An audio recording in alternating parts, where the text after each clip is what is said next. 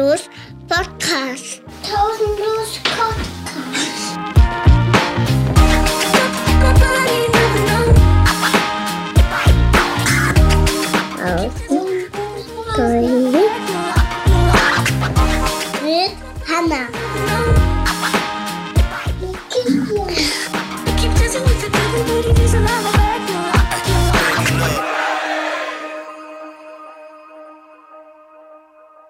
Hallo und herzlich willkommen zu einer weiteren Folge des Podcasts Die 1000 Plus Story. Schön, dass Sie reinhören. Mein Name ist Johanna Walter und wenn ich mich nicht gerade mit Freunden auf ein Gläschen Wein treffe, um das Leben zu feiern oder mit meinen Kindern den Picknickkorb packe, dann arbeite ich als Pädagogin und Künstlerin gerne mit Kindern im Alter 3 bis 90. So schön heute wieder im Gespräch zu sein mit Christian Aufiero, Vorsitzender des Vorstands und Gründer von Profemina und dem Projekt 1000 Plus. Wir unterhalten uns heute über den Wert des Lebens in unserer Gesellschaft, über Beratungszahlen und überhaupt, wie läuft das eigentlich mit der Beratung? Was ist das Konzept von Profemina? Und wie politisch aktiv ist der Verein? Immer wieder werden wir dabei auf Spuren der Kultur des Lebens stoßen. Herzlich willkommen, Christian. Ja, herzlich willkommen auch von mir. Sag mal, Kultur des Lebens, äh, das klingt doch irgendwie vielversprechend. Äh, was verbirgt sich denn dahinter? Es ist ja zumindest kein sonderlich populärer Begriff. Das kommt darauf an, wohin man guckt. Das stimmt. Also bei uns ist der Begriff sehr, sehr populär und sehr, sehr attraktiv. Er definiert sich auch gewissermaßen aus ähm, dem Gegensatz zur Kultur des Todes heraus. Mhm. Ähm, einer Kultur, die des Todes, die den Wert des menschlichen Lebens in Frage stellt, die den Wert abhängig macht von Bedingungen, von richtigen Zeitpunkten und die sich quasi anmaßt zu entscheiden, welches Leben lebenswert ist und welches nicht lebenswert ist. Einen solchen Ansatz lehnt die Kultur des Lebens ab. Die Kultur des Lebens sagt, jedes Leben ist wertvoll. Jedes, das Gesunde, das Kranke, das Junge, das Alte, das Blonde, das Brünette, das ähm, Erfolgreiche, das Nicht-Erfolgreiche, das Geliebte, das Nicht-Geliebte, jedes Leben ist wertvoll. Ähm, das ist, glaube ich, der, das wichtigste Anliegen einer Kultur des Lebens, also eine Kultur, die auf jedes Leben achtet, die jedes Leben wertschätzt, die mit jedem Leben solidarisch ist. Das ist, würde ich sagen, in einem Satz zusammengefasst die Kultur des Lebens, die von einem uneingeschränkten Ja zu jedem Leben ausgeht. Mhm. In der Kultur würde ich gerne leben. Das klingt ja. wirklich gut. Ja, aber ähm, es hängt, es, weißt du, Johanna, es hängt ähm, von uns allen ab. Wir haben es in der mhm. Hand. So mhm. wie wir mit den Menschen umgehen, die wir lieben, die uns am nächsten sind, so wie wir umgehen mit dem weiteren Kreis, so wie wir umgehen mit Fremden, die uns begegnen in der Straßenbahn, an einer Ampelkreuzung mhm. ähm, oder in der Fußgängerzone, ganz egal. Wir alle können, haben vielfältige Gelegenheiten, jeden Tag anderen Menschen zu zeigen, dass sie liebenswert und wertvoll sind. Ja, danke. Ähm, wenn ich mich umgucke in unserer Gesellschaft, ist die Kultur des Lebens, ähm, hat sie nicht den gleichen Stellenwert wie, wie andere Themen, die in den Medien auch rauf und runter gekaut werden. Ich sag mal Umwelt oder das Klima. Warum ist das so? Warum wird darüber gar nicht so viel gesprochen? Ich würde sagen, das ist ähm, eine Frage, eine Million-Dollar-Frage oder so etwas. Ich weiß nicht, mhm. mir fällt keine passende Metapher ein. Ähm, ich habe keine Antwort auf diese Frage, um ganz ehrlich zu sein. Also keine wirkliche Antwort, die mich selbst überzeugen würde. Ich habe verschiedene Erklärungsansätze natürlich. Ich glaube, dass wir es hier mit multilateralen Einflüssen zu tun haben, also mit den unterschiedlichen Einflüssen aus ganz vielen Richtungen. Um ein paar zu nennen, ich glaube, dass die Medien eine bedeutende Rolle spielen bei der Entscheidung darüber, welche Themen aktuell sind, welche Themen debattiert werden in einem Land. Also sie sind so etwas wie die Schleusenwärter der äh, Diskussionsagenda. Das ist ganz klar. Da ist das Thema stark unterrepräsentiert. Wenn mhm. es genannt wird, dann kommt es nur von einer ganz bestimmten Betrachtungsweise. Mhm. Nämlich unter dem Gesichtspunkt von Selbstbestimmung, Emanzipation, Frauenrechte, äh, und so weiter. Frauenrechte, das muss ich dazu sagen, die aus meiner Sicht falsch verstanden werden, weil wir als Profemina glauben, dass wir Anwälte sind für Frauenrechte, haben da also ein ganz anderes Konzept als viele andere, die auch über Frauenrechte sprechen. Die Medien sind also ein ganz, ganz wichtiger Faktor mhm. dafür, dass ähm, wenig darüber gesprochen wird. Ein anderer Faktor ist natürlich auch, dass es ein Thema ist, das sehr intim ist, sehr persönlich und von dem sehr, sehr viele Menschen in unserem Land betroffen sind. Also wenn man sich vergegenwärtigt, das wird allein ganz offiziell, also nur die gemeldeten Abtreibungen in den vergangenen 50 Jahren sich auf sage und schreibe sechs Millionen belaufen. Das sind einfach sechs Millionen betroffene Frauen, Familien, Geschwister, Eltern, Großeltern. Jeder, der das durchgemacht hat, äh, trägt das mit sich, ja, ähm, erinnert sich daran und auch um selbst zu dieser Entscheidung stehen zu können, um mit dieser Entscheidung leben zu können, hält man sich natürlich sehr, sehr zurück, was das Beurteilen oder gar Verurteilen von anderen Menschen ist. Also auch das führt zu einem bestimmten, zu einer bestimmten Art der Schweigespirale, würde ich mhm. sagen. Mhm. Also wir würden uns zum Beispiel wünschen, dass viel mehr Frauen darüber sprechen, ähm, sagen, beschreiben, erzählen, was sie damals erlebt haben, was sie sich wünschen würden im mhm. Rückblick und was sie anderen Frauen wünschen würden, die heute in dieser Situation sind. Es ist zum Beispiel mhm. auch tatsächlich so, dass bei unseren Unterstützern sehr, sehr viele Frauen dabei sind. Wir bekommen täglich ähm, mhm. unglaublich viele E-Mails von unseren ganzen Unterstützern. Da ist regelmäßig sind da auch Frauen dabei, die sagen, äh, ich habe das durchgemacht, ich habe das erlebt und ich wünschte so sehr, dass ich euch damals schon gekannt hätte und mhm. dass mir eine Organisation wie die eure damals begegnet wäre. Mhm. Also neben den Medien die persönliche Betroffenheit. Und dann gibt es natürlich auch so eine ideologische Vorbelastung, ja, also Stichwort 20. Jahrhundert, äh, äh, Gebären für den Führer oder irgendwie so etwas. Also das heißt, äh, dieser ganze wie soll ich sagen, äh, völkische Aspekt des Ganzen, äh, die, diese Konnotation. Ich meine, dass, dass äh, auch ähm, die, dass dieses Thema auch jetzt in der deutschen Geschichte, insbesondere des Dritten Reichs, auch sehr vielschichtig ist. Also ähm, Abtreibung war dort tatsächlich verboten, allerdings nur für sozusagen die arische Bevölkerung. Ja, also meine Vorfahren beispielsweise, insbesondere die mütterlicherseits. Ich bin ja zur Hälfte Kroate. Also in den slawischen mhm. Ländern äh, sollte man durchaus abtreiben. Natürlich ganz vor allen Dingen, natürlich, mhm. wenn man jüdischer Abstammung war. Also das heißt, das, das war keine, keine Position des Lebensschutzes oder der Liebe für Frauen und ungeborene Kinder, sondern es war eine reine Ideologie. Das heißt, auch hier äh, spielt das eine, eine, eine, diese Art von Vorbelastung spielt auch eine große Rolle, dass die ähm, Diskussion etwas einseitig geführt wird äh, bei diesem Thema. Und äh, schließlich glaube ich, dass ähm, es sehr, sehr stark, also ich ähm, muss vorausschicken, also nichts liegt mir fern als Verschwörungstheorien tatsächlich. Aber wenn man sich so wie ich als im Rahmen seines Studiums befassen muss äh, mit Geschichte und auch mit den Ideologien zum Beispiel, mhm. mit Politik. dem Kommunismus. Ja, Politik hast du studiert, Politikwissenschaft habe ich mhm. studiert. Und äh, es gibt ja sozusagen kein Fach, das Politikwissenschaft heißt an sich, sondern mhm. es besteht ja aus äh, politischer Theorie, mhm. Philosophie, aus äh, etwas Nationalökonomie beziehungsweise Volkswirtschaft, ähm, Geschichte und internationale Institutionen und auch so Staatsrecht und so. Man, man lernt von verschiedenen Disziplinen so ein bisschen was. Aber ein Viertel ist, ist Geschichte und mhm. zwar die Geschichte des 19. und 20. Jahrhunderts vor allen Dingen. So war das bei mir jedenfalls.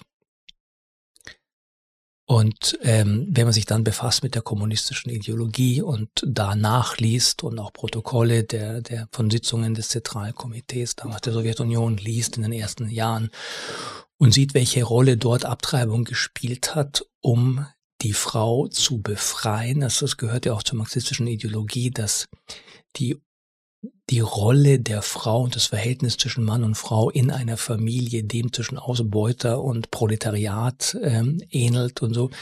Also gibt es sehr, sehr viele Ansätze, die aus dieser Zeit, die diese Koppelung verursacht haben, ja. Äh, Frauenrechte und Abtreibung, auf die Befreiung der Frau, äh, sehr wünschenswerte Dinge wie das Frauenwahlrecht, äh, eine Gleichberechtigung, also all das, was wir positiv mhm. ähm, Empfinden, auch jetzt in, in unserer Position, wurde irgendwann mal gekoppelt an die Abtreibung, an das Töten von ungeborenen Kindern und diese Koppelung halte ich für falsch, die halte ich für unglücklich und ich halte sie aber für sehr, sehr wirksam. Also es ist bis heute ein Begriffspaar, mhm. obwohl dieses, diese, diese Koppelung, diese beiden Themen eine unfassbare Lüge ist. Ja? Emanzipation, Selbstbestimmung, Entscheidungsfreiheit und Abtreibung sind Gegenteile. Mhm.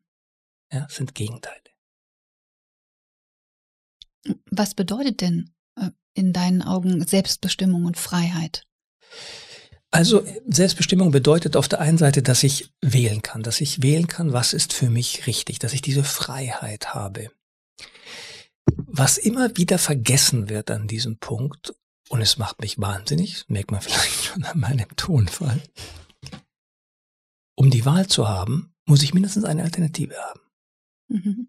Ja, ist klar. Wenn ich Mal. so wie mhm. in der DDR beispielsweise sowieso nur ein System wählen kann oder zu Hause bleiben kann, wobei dann auch schon geguckt wird, wer das Haus verlässt oder so, dann ist das keine Wahl. Jedenfalls ist das keine freie und keine selbstbestimmte Wahl. Und eine Frau, die einfach nur wählen kann, ob sie verlassen wird und mit zwei Kindern, dann vielleicht drei sitzen gelassen wird oder zu einer Abtreibung dieses dritten Kindes geht, die hat eine Wahl zwischen Pest und Cholera. Mit Freiheit hat das nichts zu tun. Für mich ist das Erpressung. Ja? Und insofern ist Selbstbestimmung das eine und gehört respektiert. Und Selbstbestimmung ist das ganz, ganz Entscheidendes über unsere Körper, über unsere Lebensentwürfe und all das ist unbedingt zu respektieren. Aber dafür ist Freiheit notwendig. Und diese Freiheit stellt interessanterweise eine Organisation wie Profemina zur Verfügung. Andere Organisationen, die nur über dieses Selbstbestimmungsrecht und mein Körper gehört mir und so weiter, stellen diese Entscheidungsfreiheit in der Regel nicht her. Ich lade alle diese Organisationen, mit denen wir uns regelmäßig in die Haare kriegen, immer ein. Äh, warum? Lasst uns einen Wettbewerb der besseren Nächstenliebe für diese Frauen entfesseln. Lasst uns einfach so viele, lasst uns einfach übertrumpfen in den Hilfs- und Beratungsangeboten für diese Frauen und lasst sie selbst entscheiden, wo und wie sie sich beraten lassen möchten. Lasst uns einen Wettbewerb der Nächstenliebe entfesseln. Mhm. Das klingt gut. Was sagen die denn dazu? ähm, das ist ehrlich gesagt ein, ein, ein anderer Aspekt dieser ganzen Tragödie. Die sagen mhm. nämlich ziemlich wenig dazu. Mhm. Und ich habe ähm, den Eindruck gewonnen, aufgrund der Erfahrung, die ich gemacht habe, dass ähm, das Argument, dass man mit Argumenten nicht durchdringt. Die Fronten, es gibt ja diese Metapher von den verhärteten Fronten, aber ich würde sagen, die Köpfe sind, sind verhärtet durch Verletzungen, möglicherweise von früher durch, durch, durch ein bestimmtes Setting, in dem man gefangen ist von Umständen und, und Umgebungen und Netzwerken und so, wo ich manchmal den Eindruck habe, dass die Leute sich regelrecht nicht trauen, sich wirklich eine eigenständige Meinung zu machen, hinzusehen, auf die Frauen zuzuhören, den Frauen zuzuhören und sich dann zu überlegen, welche Position nehme ich in dieser Frage ein. Also es ist unglaublich schwierig, da einen Dialog überhaupt ähm, in Gang zu bringen. Es ist tatsächlich sehr schwierig. Da sind Barrieren, da sind Grenzen in den Köpfen, die kaum zu überwinden sind. Ich habe früher, wenn ich, wir haben früher, also schon Anfragen von Journalisten, kennen wir natürlich schon immer. Und wie es so ist, wenn man überzeugt ist, dass man das Richtige tut, auf der richtigen Seite ist, dann geht man ja auch sehr offen damit um. Dann beantwortet man alle Fragen, macht Argumente, macht Filme, stellt Dokumente her. Und dann macht man plötzlich die Erfahrung, alles, was man sagt, äh, alles, was man an Belegen bringt, an Argumenten, wird ignoriert, vollständig ignoriert. Mhm. Dann versucht man es eine Weile mit äh, nicht reagieren auf solche Anfragen. Das Ergebnis bleibt dasselbe. Berichte, Reportagen, die uns in der Luft zerreißen und die die Meinung der Frauen ignorieren, die uns zu Tausenden loben und dankbar sind für die Beratung, die sie erhalten haben. Also im Umgang mit Journalisten habe ich das am krassesten erlebt, diese Voreingenommenheit, diese Position, die a priori definiert und festgelegt ist und die Unfähigkeit daraus sich zu entwickeln. Mhm. Und auch oft fehlt auch der Mut, glaube ich, ähm, sich in einem Setting, wo von den Lesern und Zusehern noch was ganz Bestimmtes erwartet wird, da fehlt manchmal der Mut, da einen Kontrapunkt zu setzen und zu sagen, Leute, ich habe mir das genauer angeguckt, ich glaube, so einfach ist das gar nicht. Mhm. Ja. Ja, das wäre schön, wenn sich das bisschen offener gestalten würde und nicht so verhärtet und polarisierend. Hm. Ähm, jetzt nochmal auf die Kultur des Lebens zurückkommen. Äh, du hast vorhin auch gesagt, wenn die Frauen ähm, erzählen würden, wie es ihnen ergangen ist und dass sie sagen, wir wünschten, wir hätten damals vielleicht schon so eine Organisation wie euch gekannt. Ähm, ist das ein, ein Schritt hin zu einer Kultur des Lebens, das wieder auch mehr zu etablieren, wenn wir alle, die Beteiligten oder Kenner von diesem Thema, mehr darüber sprechen? Uneingeschränkt ja. Ohne Wenn und Aber, ja, das glaube mhm. ich. Das glaube ich. Und den Weg dorthin ebnen Organisationen wie Profemina, den ebnen Projekte wie 1000 Plus, das ja ein Kommunikationsprojekt ist, mhm. mit dem wir sehr viele Menschen sprachfähig machen wollen, mit denen wir auf die Not von Frauen im Schwangerschaftskonflikt aufmerksam machen wollen, auf deren echte Situation durch die Schilderung von Fällen, durch das Erläutern von Argumenten. Das passiert unter der unter dem Ignorieren der meisten großen bedeutenden Medien in Deutschland. Aber so müssen wir uns quasi unser eigenes Auditorium schaffen. Und da sind wir einfach entschieden darauf angewiesen, Multiplikatoren an unserer Seite zu haben. Mhm. Also Menschen, die sagen, ja, ich habe das verstanden, wie das ist. Ich glaube denen, weil die das äh, glaubhaft machen mit Belegen, Dokumenten, Konfliktschilderungen und so weiter, die alle authentisch äh, sind und die das dann sozusagen in ihrem Bekanntenkreis diffundieren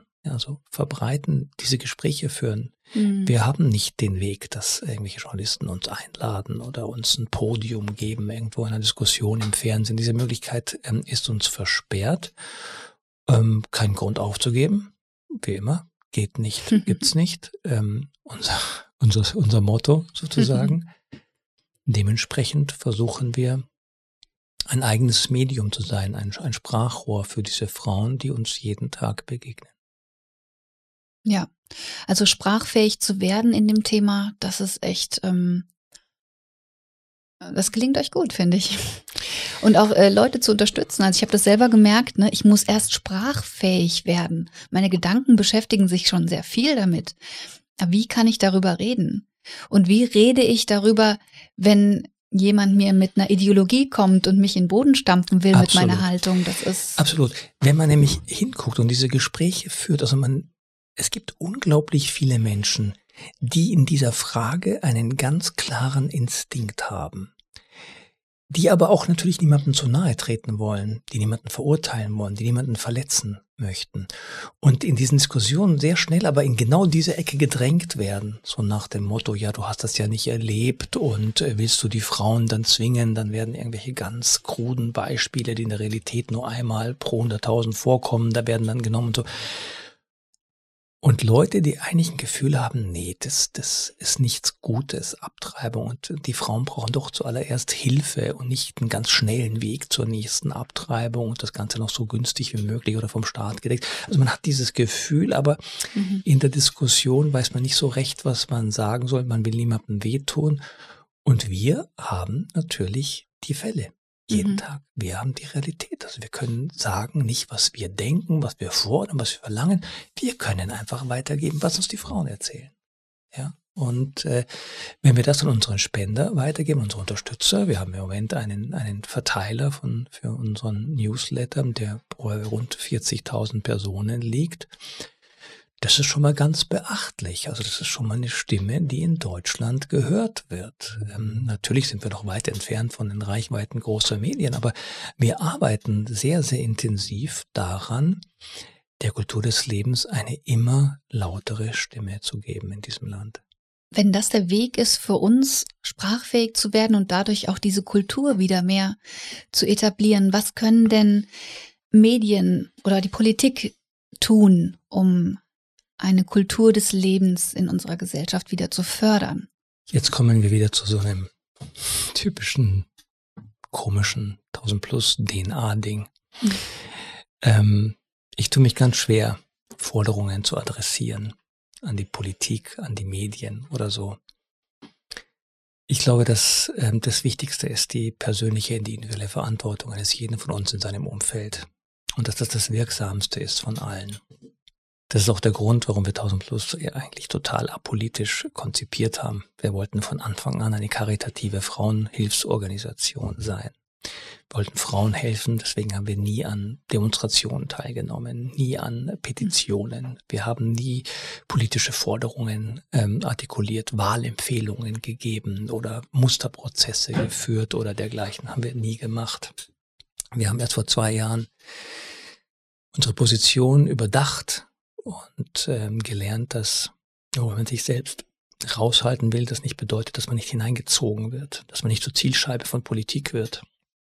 Und damals haben wir irgendwann mal den Punkt erreicht, als ein Anschlag auf unsere Beratungsstelle in Berlin verübt, verübt worden ist, haben entschieden, wir müssen uns zur Wehr setzen, sonst äh, sind wir einfach irgendwann mal Opfer und mhm. äh, dabei geht es immer nicht um uns und was uns geschieht, sondern es geht immer um die Frauen, für die wir Verantwortung tragen. Wenn es 1000 plus nicht mehr geht, dann ist das größte Problem, dass äh, ganz, ganz viele Frauen diese Beratung und Hilfe nicht mehr bekommen.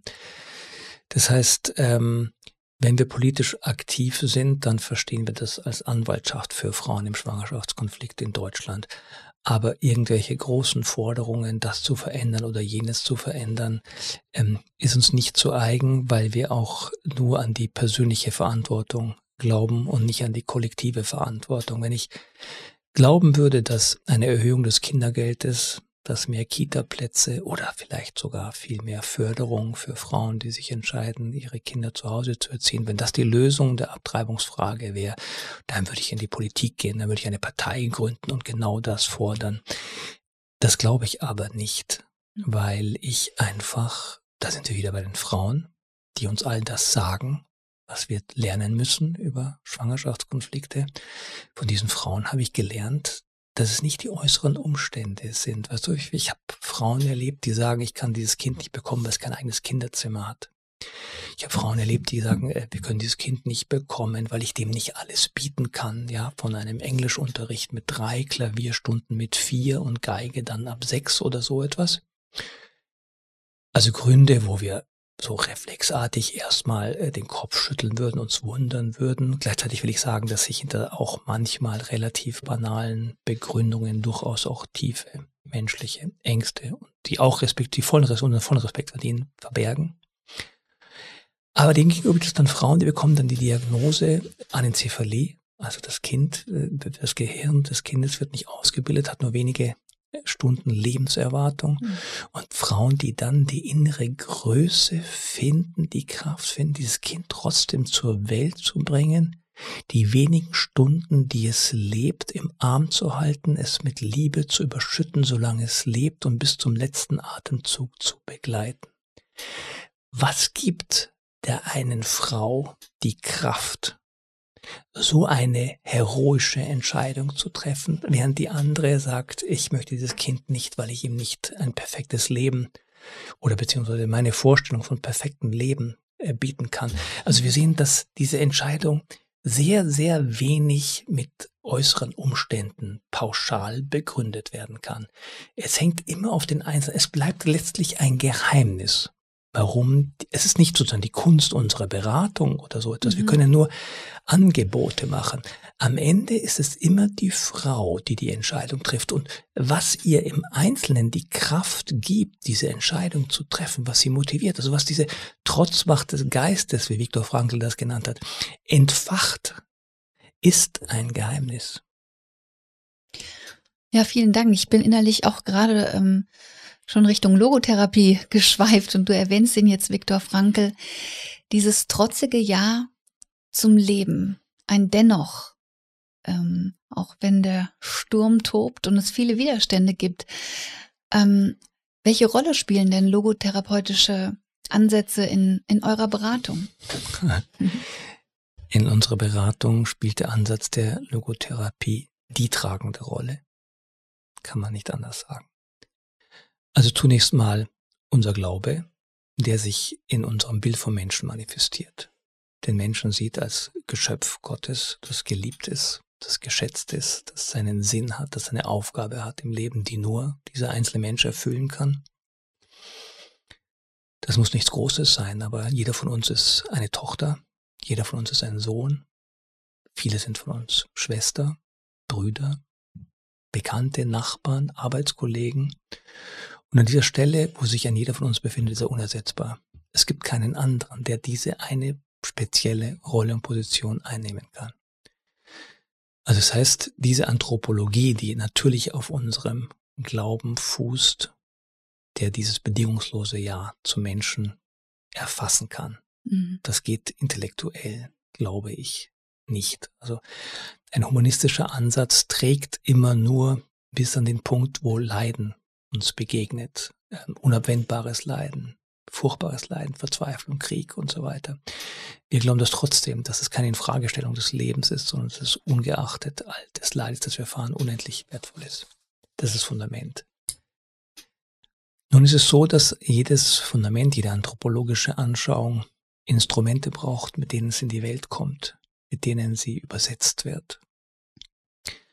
Und das äh, Gedanken, die Gedankenkonstruktion oder die, die Existenzanalyse von Viktor Frankl als Grundlage der Therapie, diese Anthropologie, ist aus unserer Perspektive zutiefst christlich, selbst wenn Viktor Frankl Jude war, glauben wir doch, dass wir uns in diesen Punkten ähm, hundertprozentig einig sind und dass die Logotherapie, die Frage nach dem Sinn, um das mal in einem Satz zusammenzufassen, und die Wege, diesen Sinn zu entdecken und diesen Sinn zu reflektieren, mit dem eigenen Leben zu reflektieren, wieder zu spiegeln, zu antworten auf die Anfragen des Lebens, dass diese therapeutische Technik das wirksamste Instrument ist, um die Kräfte in Frauen, bei Frauen im Schwangerschaftskonflikt ähm, zu wecken, zu mhm. entfesseln, zu entfachen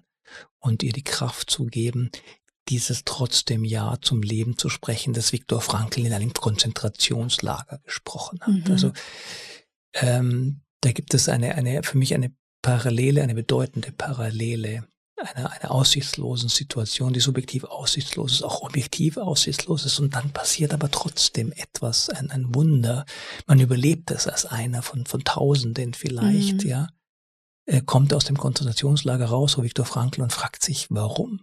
warum ich eigentlich, ja, hat ein schlechtes Gewissen, dass man, auch das kennen wir von Holocaust-Überlebenden, die sagen, sie haben ein schlechtes Gewissen, weil bessere als sie selbst zurückgeblieben sind im Konzentrationslager und gestorben sind.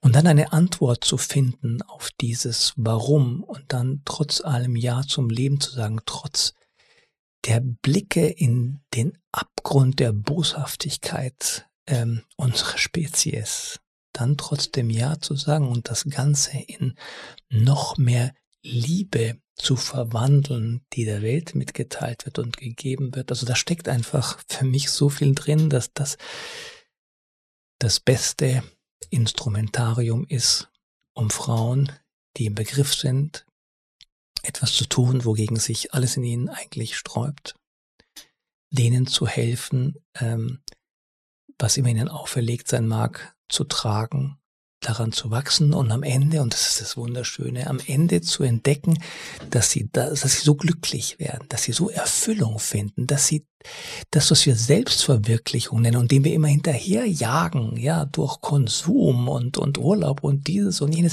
dass wir diese Selbstverwirklichung in dem Moment finden, wo wir uns vervollständigen durch, indem wir einem anderen etwas geben. Also dieses, Paradox, das uns dass wir uns vervollständigen in dem Moment, in dem wir uns verschenken und hingeben. Diese Entdeckung einer Frau im Schwangerschaftskonflikt zu schenken, ist eine wundervolle Aufgabe. Kannst du uns da als Beispiel vielleicht eine Frage nennen, die man stellen kann, dass mal ich in meinem Konflikt oder eine Frau in der Beratung so eine Horizonterweiterung auf einen Sinn gewinnt, ähm, den sie vielleicht von sich aus jetzt in einem Tunnelblick aus Druck und Leid und Angst so von sich aus nicht findet. Welche Frage kann da helfen in diesem logotherapeutischen Sinne, ähm, da rauszublicken? Also zunächst mal ist es ja sehr, sehr wichtig, dass die Frau versteht, dass sie wertvoll und geliebt ist. Also dass, dass, mhm. dass sie an einer Stelle ist, wo sie unersetzbar ist. Und davon ausgehend kann man die Frage stellen, die ich schon in einer der vorhergehenden Episoden gestellt habe. Warum, warum ausgerechnet ich? Warum, warum passiert das? Ja. Und so sozusagen zu entdecken, dass ähm, es quasi etwas gibt, was größer ist als ich, so etwas wie Bestimmung in meinem Leben, Fügung, Schicksal, das mich vor eine Aufgabe stellt, die ich lösen kann und dass sie das schon in der Vergangenheit getan hat. Also konkrete Fragen zum Beispiel, wenn du früher schon mal in einer Krise warst, jeder, der ein bisschen älter ist, ich sag mal, sobald man volljährig ist, hat man seine Krisen durchlebt mhm. und durchgestanden. Wenn man Menschen danach fragt, was hat dir, erinnere dich jetzt einfach an eine Krise. Du musst sie nicht aussprechen, aber vergegenwärtige dir etwas, wo du etwas geschafft hast, von dem du gedacht hast, du schaffst es nicht. Was war das äh, in dir? Was, welch, was waren die Menschen? Was sind die Eigenschaften, die nur du hast? Was sind die Menschen in deinem Umfeld, die dir damals geholfen haben in dieser Situation? Was hast du gelernt? Wann bist du das letzte Mal innerlich gewachsen? Was waren die Rahmenbedingungen? Was waren die Probleme? Und was hat dieses Wachstum letztlich ausgelöst? Wann bist du einem Problem ausgewichen, von dem du jetzt im Rückblick sagst, du hättest dem lieber standgehalten? Heute, ich habe das ähm, in einem aktuellen Brief thematisiert, aber es beschäftigt mich einfach. Deswegen ähm, ist es bei mir so, was ich ähm, auf der Zunge habe, das äh, schreibe ich auch und was mhm. ich äh, was ich schreibe, habe ich auch sozusagen in meinem Herzen. Mhm. Äh, in meinem letzten Rundbrief habe ich dieses Thema Wert des Lebens, Ja zum Leben thematisiert und ein Phänomen angesprochen, das äh, uns seit vielen Jahren begegnet, immer mehr begegnet, dass äh, Frauen im Schwangerschaftskonflikt beginnen, ähm, sich ihr Leben zu betrachten. Also normalerweise lebt man ja so von heute auf morgen, plant jetzt Weihnachten, ja, wem, wer kriegt von mir welche Geschenke, fahren wir vielleicht zum Skifahren, gehen wir in Urlaub, was auch immer, wo möchte ich nächstes Jahr, möchte ich mich vielleicht beruflich verändern so. Man lebt so auf kurze Sicht, ja, und macht sich nicht diese fundamentalen Gedanken. Ist es eigentlich dieses Leben, das ich leben will und so weiter. Und wenn eine ungewollte Schwangerschaft eintritt, dann äh, drückt das Schicksal auf die Pause-Taste. Die Frau hält inne, betrachtet das Leben, weil sie jetzt entscheiden muss, ob sie ein Kind in dieses Leben, das sie lebt, ob sie in diese Welt hinein ein Kind gebären möchte. Und dann stellt sie fest, oh je, das, ähm, mein Partner ist nicht so attraktiv wie Brad Pitt. Ich wohne nicht in einem traumhaften Loft irgendwo in Manhattan mit Blick auf den Central Park. Ich habe nicht den Beruf, den ich mir mal träumt habe, den ich mich total verwirklichen kann, etwas Sinnvolles mache und auch das entsprechende Geld verdiene und so weiter. Sie gleicht ihre Realität ab mit ihren Wünschen, die oft gar nicht ihre eigenen sind, sondern die quasi von Netflix, ja, von, mhm. von, Amazon Prime und so weiter, von den vielen Serien, die, mit denen man heute groß wird, ähm, sehr stark geprägt sind, die oft gar nicht mehr die eigenen sind, aber man hat so bestimmte Erwartungen an immer glücklich sein, immer zufrieden sein, viele Freunde haben, das Leben in vollen Zügen genießen, betrachtet sein Leben und sagt, ähm, äh, so ist es bei mir gar nicht. Ja, bei mir ist die Realität irgendwie oft ziemlich anstrengend, manchmal traurig, äh, äh, manchmal langweilig. Ähm, sie gleicht also die Ziele, die Träume, die sie hat, ab mit der Realität, in der sie lebt und entdeckt eine Lücke, eine riesengroße Lücke. Und jetzt die Frage, woher kommt diese Lücke? Und da gibt es nur zwei Möglichkeiten, wie ich eine Antwort auf diese Lücke gebe. Entweder sage ich, ähm, das ist das, wo ich jetzt lebe, ist das Ergebnis meiner Entscheidungen, die ich getroffen habe, das ist die Folge und die Konsequenz meiner Entscheidungen. Und ich sage, andere Leute sind schuld. Und in der Beratung gehört es zu unserer zentralen Aufgabe, die Frau für die Annahme ihrer persönlichen Verantwortung zu bewegen und nicht Schuld zu delegieren. Und im Zuge dessen aber zu erkennen, dass das eigene Leben gleichwohl unglaublich wertvoll ist, obwohl ich all diese Dinge die ich mir gewünscht habe, die ich mir erträumt habe, nicht habe. Zu erkennen, dass sie unersetzbar ist, dass sie wertvoll ist und dass die schönen Momente in ihrem Leben gar nicht von irgendwelchen materiellen Äußeren abhängig sind oder von einem bestimmten Umfeld, sondern sie aussprechen zu lassen, sie zu fragen, sind wir wieder bei, bei deiner Frage.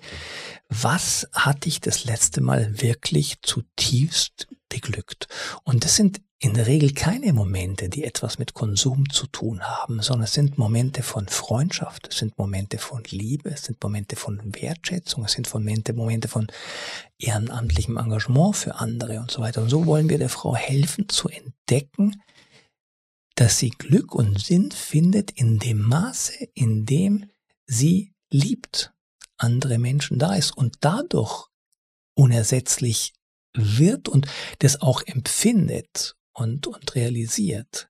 Mhm. Und wir wollen ihr helfen, Ja zu ihrem eigenen Leben zu sagen, weil das die Voraussetzung ist, damit diese Frau auch Ja zu dem Kind sagen kann, dass sie ja in dieses ihr Leben von jetzt und heute hinein gebären muss. Mhm. Das ist ja ein unglaublich schöner und powervoller, wertvoller Input, den du jetzt beschrieben hast, den ihr sozusagen anbietet. Ähm, wie könnt ihr dann erkennen oder bemessen, dass ähm, sowas auch bei den Frauen ankommt? Dass die Beratung ihr Ziel erreicht hat, erfolgreich war sozusagen? Also ähm, die billigste Antwort auf diese Frage wäre zu sagen, zwei Drittel der Frauen entscheiden sich ja für Kinder, wo sie vorher ähm, sehr nah an einer Abtreibung dran waren.